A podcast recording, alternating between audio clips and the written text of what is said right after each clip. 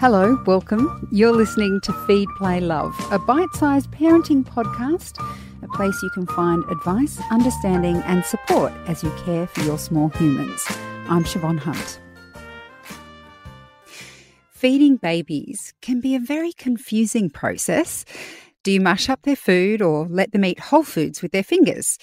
When should you introduce meat and how much should they have?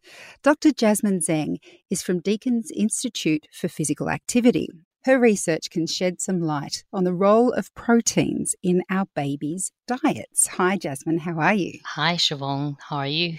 Thank you for having me on. It's a pleasure. Before we get to your research, what is the role of protein in a baby's diet? So protein is very important for babies' healthy growth and development. As we know that protein is the building blocks for our cells, so it's essential for the function of babies and for all life stages. So when is the best age to introduce it? So that's a good question. And actually protein, it's already included in breast milk or infant formula. So starting around 6 months of age, so that's when solid introduction introduced, and baby gets to have a variety of food sources. So that's when all the different protein sources comes in. So your research found that too much protein can lead to obesity later in a child's life. How do you define what too much is? Once the protein intake reaches about 40 to 60 grams a day, that is when the obesity risk increases. But most of the children are eating way below that level. Okay, so most children aren't eating too much protein, but those that do are the ones that are at risk of obesity later on? Yes.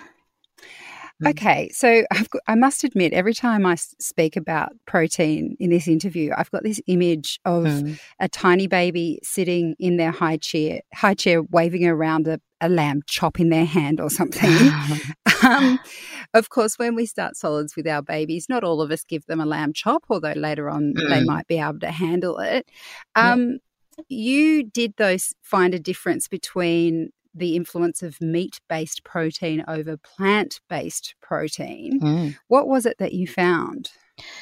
Yep, so we did two separate studies. So one study we used data from the Melbourne Infant Program. So it's a high-quality study that followed like 500 babies until 5 years of age.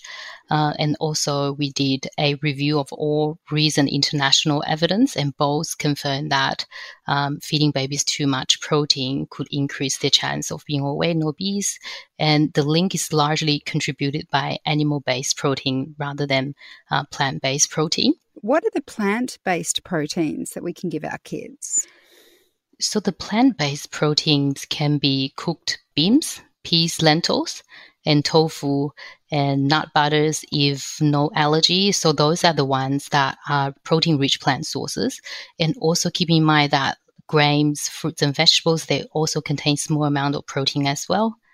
Do we know why plant-based protein is less likely to lead to obesity than meat-based protein? Yep. So I think the main reason behind it is of course, it remains to be explored, but there are several hypotheses. So the different amino acid profile in animal versus plant may play a role, and certain amino acids in animal sources might stimulate insulin and growth hormone secretion.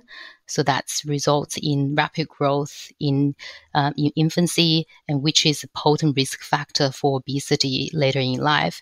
And the other explanation could be that proteins are usually not consumed in isolation. Animal protein is usually accompanied by higher fat, which may contribute to higher energy intake and obesity risk. In contrast, the plant-based protein sources, they are rich in fiber, and we all know that fiber are good for us and it's more satiating and give help us with better appetite control. And the fiber also beneficial for our gut health. Ultimately, would you say it's okay to include a little bit of meat protein in your baby's diet so long as it doesn't exceed that 40 to 60 grams? Yeah, absolutely. And it's actually very important for babies to include some animal sources when they started solid to meet their iron and calcium requirement for their physical and neurological development. So I think the reason being, the main message here is trying to eat less and from animal sources and eat more from the plant sources. From our data, we actually found that most babies were eating more protein from animal sources than plant sources. So it's not about cutting down protein from your diet. It's more about shifting, trying to increase more plant protein in babies' diet. Jasmine, thank you so much for your time today. Oh, thank you. That's Dr. Jasmine Zeng from Deakin's Institute for Physical Activity and Nutrition. Feed, Play, Love is a babyology podcast produced and presented by me, Siobhan Hunt. I'd love to hear from you, so if you'd like to get in touch, email me at feedplaylove@theparentbrand.com.au. See you next time.